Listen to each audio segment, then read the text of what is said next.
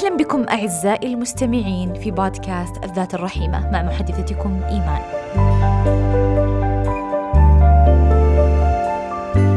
هدف هذا البودكاست هو أن يكون لمسة حانية لكل ذات تعاني، وأن يكون مصباح من نور يحتضن الخطى برفق في دروب الحياة.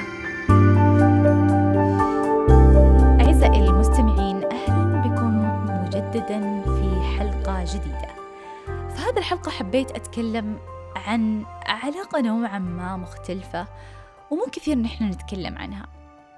في أكثر الأحيان نحن نتكلم عن علاقة الوالدين بأطفالهم، طرق تربوية تساعدهم إنهم يعني يربونهم بالطريقة المطلوبة، ما هي طرق الارتباط الصحي بأطفالنا.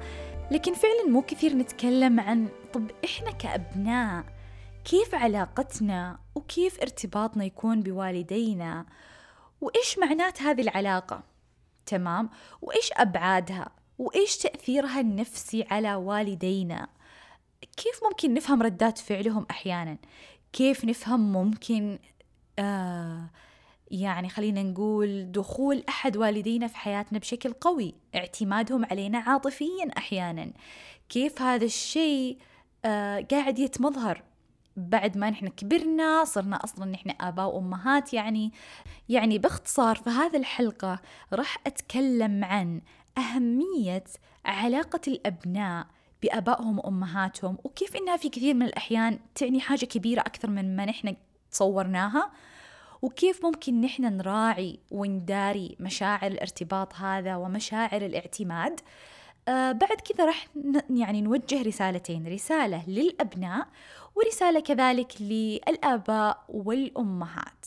طبعا في كثير من الأحيان لما نجي نحن نتكلم ونقول علاقة عاطفية، من النادر بل ربما أحيانا من المستحيل إنه يخطر على بالنا إنه ممكن علاقة أحد الوالدين فينا أصلا واعتمادهم علينا يعني هي علاقة عاطفية، تطورت علاقة عاطفية. طبعا إحنا لازم نعرف إنه أصلا والدينا دائما علاقة مميزة بينه وبينهم، دائما هي العلاقة اللي فيها هذا الحب الغير مشروط. وطبعا أنا ما بقول هنا دائما، ولكن الأصل والأساس في علاقتنا وارتباطنا مع والدينا إنهم يعني هذول الأشخاص اللي دائما موجودين في الحياة لأجلنا، ربونا، بذلوا، عملوا الكثير من أجلنا، يعني الله يجزاهم عنا كل الجزاء.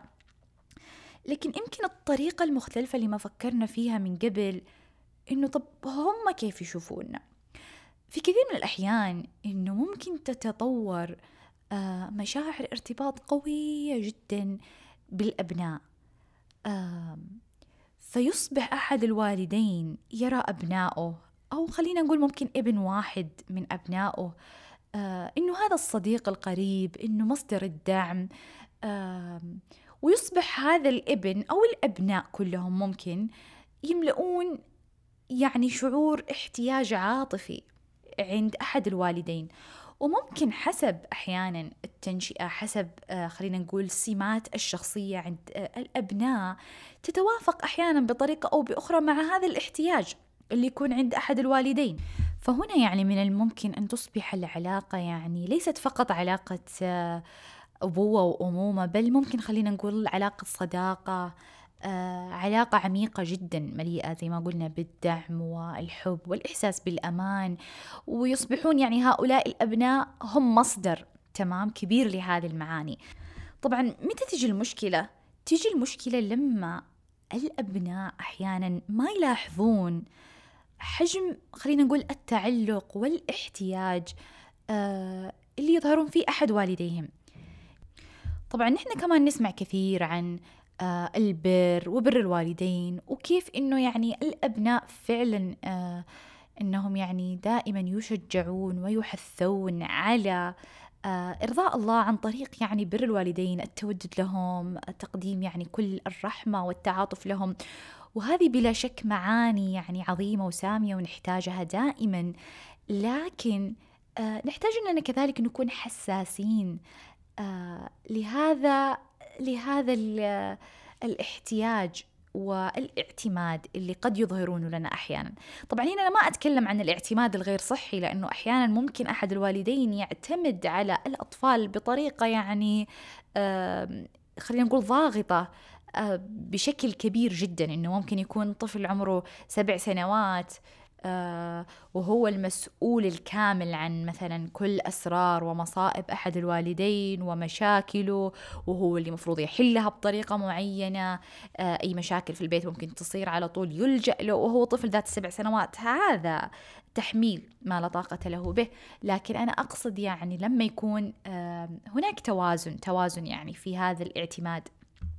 نجي الآن نتكلم عن بعد هذا الاعتماد، وبعد ما أنا لفترة طويلة جدا كأم أو كأب لعب دور العطاء لطفلي هذا، وكنت أستمتع بوجوده وحضوره معي، حضوره المناسبات، دعمه لي، آراءه اللي قدمها لي، مساعدته لي في المنزل. وبعدين حانت اللحظة اللي الطفل هذا اتزوج، خرج من البيت، إما لعمل، إما لدراسة، إما لسفر للعلاج، لأي سبب كان. لكن هي هذه المرة الأولى اللي أنا كأب أو أم أدرك فيها إنه هذا الطفل أصبح الآن طبعا إنسان كبير وبالغ، ولازم يشق طريقه، ولازم يشق يعني مساره في الحياة، وهذا يعني أنه سيخرج من عندي.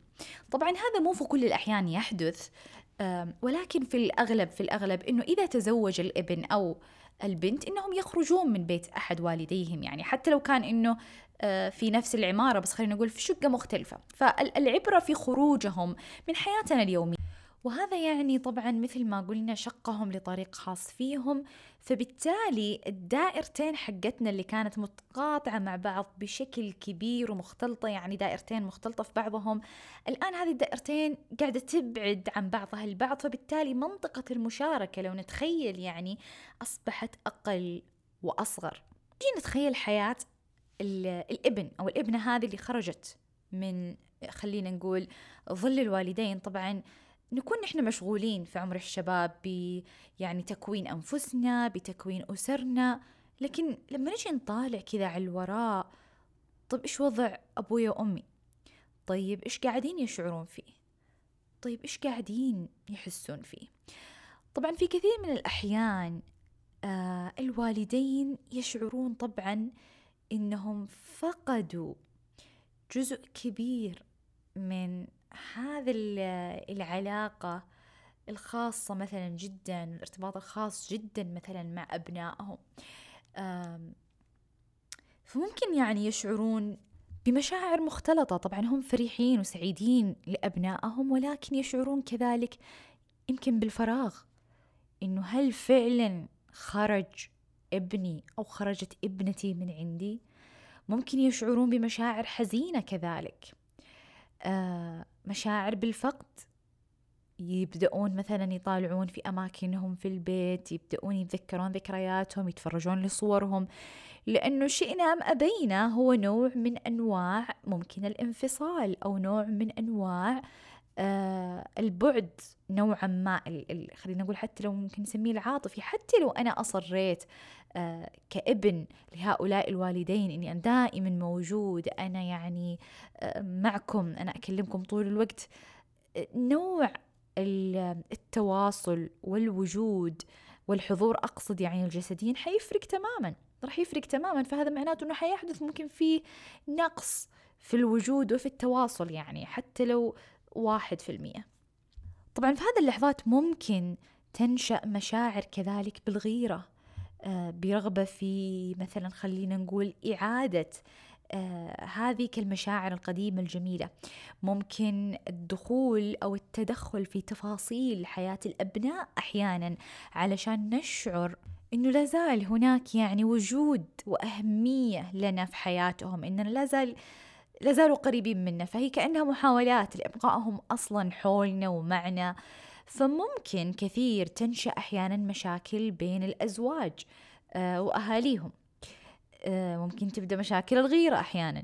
فطبعا الأبناء يغضبون، ويعني ما ينلامون على ردة الفعل هذه الغاضبة، بس نبغى كمان نشعر بالتعاطف أحيانا والتفهم، إنه مثلا ليش أحد والدي ردة الفعل هذه، إيش معناته، ماذا كان يشعر.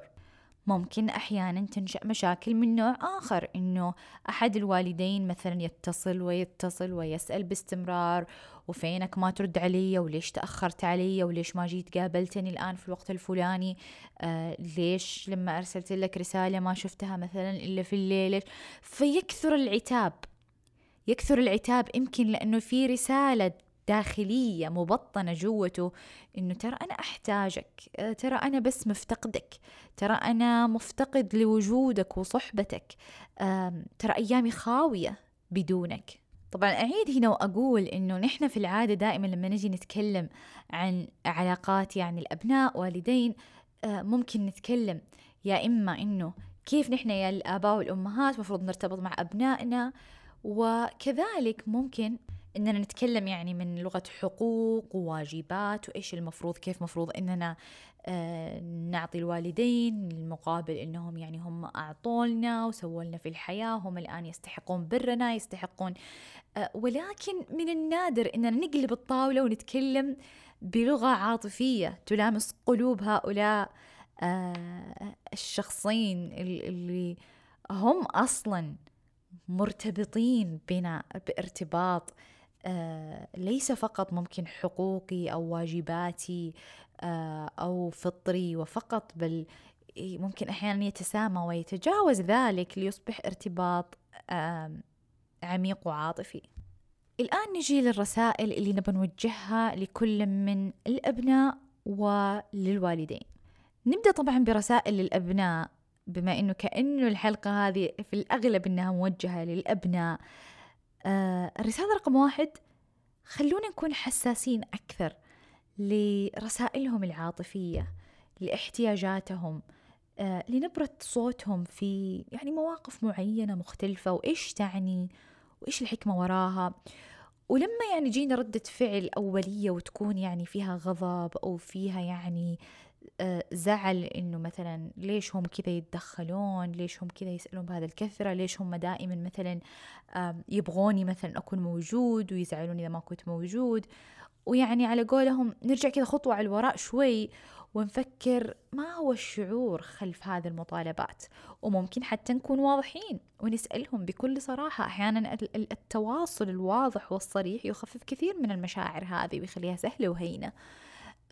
ونسألهم إنه يعني أنا لاحظت كذا وكذا، هل في شعور وراء هذه السلوكيات، يعني تحبون مثلا توصلونه لي.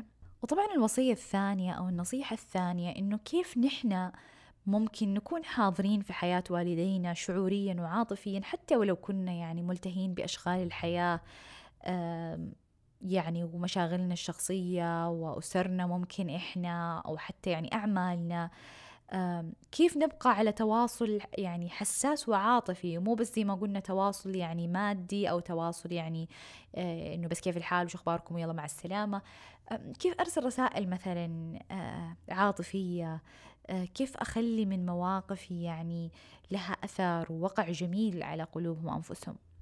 برضو من النقاط المهمة جدا إني لما أجي أنفصل عن والدي بسبب خروجي مثلا من المنزل أو بعدي عن المنزل، أحتاج إني أنا أفكر بحساسية أعلى وأفتح يمكن النقاش وأضعه على الطاولة، إنه يعني أنا أشعر بالافتقاد لكم، أنا أشعر إني بأشتاق لهذه الأجواء معكم، أعرف إنه عندكم أكيد مشاعر كذا وكذا. ومن هنا يبدأ النقاش، ومن هنا يبدأ التطمين. ترى أنا يعني دائما راح أكون موجودة، ترى أنا دائما راح أرسل لكم، ترى أنا دائما راح أشوفكم. الآن نجي للجزء الثاني اللي هي إيش نبغى نقول طيب للوالدين. نبغى نقول للوالدين حزنكم، شعوركم بالوحشة، تعلقكم، افتقادكم لأبنائكم، لأحد أبنائكم لما يخرج من المنزل.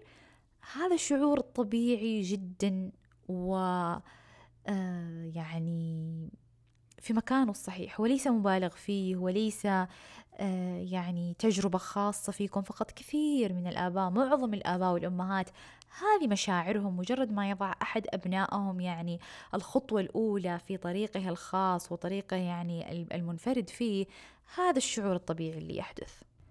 الأمر الآخر اللي نحتاج إننا نفهمه كوالدين إنه كيف نبقى على تواصل ونبقى قريبين من هؤلاء الأبناء مع إعطائهم المساحة الكافية والاحترام الكافي، كذلك لشق طريقهم لاكتشاف الحياة بأنفسهم. يمكن تجينا باستمرار رغبة المحافظة عليهم من الأخطاء، المحافظة عليهم من متاعب الحياة، إنه والله أنا قلقانة، ما سمعت منهم، أكيد إنه عندهم مشكلة، يلا أحتاج أحل كذا وأحتاج أسوي كذا وأحتاج أتسلف من فلان وأحتاج أخذ من فلان عشان أسهل لهم وأذل لهم الطريق. لا، أعطوا أبنائكم المجال إنهم يشقون طريقهم في الحياة، إنهم يخفقون، يخطئون، إنهم يشعرون أحيانا بالوحدة ويشعرون بالألم، وهذا طبيعي، هذا سنة الحياة. يحتاجون يساعدون نفسهم، يقوون من أنفسهم، يجدون المصادر لأنفسهم، يشقون طريقهم. النصيحة الأخرى والمهمة هنا إني كيف أنا أعبي هذا الدور اللي أنا يعني افتقدته، خصوصا للوالدين اللي يكون عندهم فقط طفل أو طفلة واحدة في حياتهم وكبروه وخلاص كبر وبدأ يشق طريقه في الحياة. كيف أنا يعني أوجد الآن يعني خلينا نقول إيش معاني جديدة بالنسبة لي، لأنه أنا طول هذا السنين مثلا 23 سنة 24 سنة أنا عايشة دور مثلا الأمومة والأبوة ومعطيته يمكن خلينا نقول جزء كبير من عمري وتفكيري إذا ما كان هو الجزء الأكبر. فجأة يعني أنا ممكن ما عد يعني أنا هذا الدور المرشد، القائد، المغذي، المدرس، فأحتاج في هذا اللحظة أني أبدأ أجد لي معاني وخلينا نقول مثلا سلوكيات معينة، نشاطات معينة أبدأ أقوم فيها تشغل وقتي على الأقل في البدايات إلين أعتاد أنا على الحال الجديد. وطبعا النقطة الأخيرة اللي أبغى أقولها إنه خروج أبنائنا من تحت مظلتنا ودخولهم لعوالمهم الخاصة لا يعني لا من قريب ولا من بعيد إننا فقدناهم أو إنهم يعني ابتعدوا عنا وإنها تغيرت الحياة للأبد، إننا أصبحنا وحيدين الآن. غير صحيح، لأنه دائما الآباء والأمهات لهم هذه المكانة العظيمة المقدسة اللي يعني مهما ذهب الأبناء خلينا نقول ليكتشفون الحياة، هناك هذا المركز الدائم المستمر اللي يرجعون له، يطمنون منه، يعتنون فيه، يسعدون به.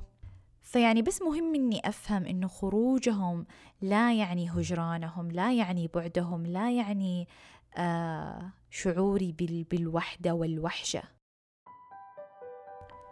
وشكر خاص وعميق جدا لكل الآباء والأمهات على كل اللي بذلوه، كل اللي يبذلونه، على هذا الطاقة العاطفية العظيمة، على وجودهم، على دعمهم اللامنتهي، على حبهم اللامشروط.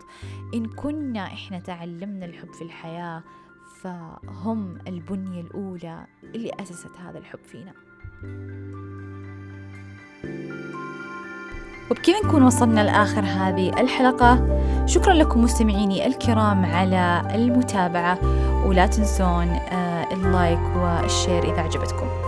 أحب كمان أذكركم أني أنا أرحب في أسئلتكم، استفساراتكم واقتراحاتكم، سواء على إيميل البرنامج أو على صفحتي في تويتر.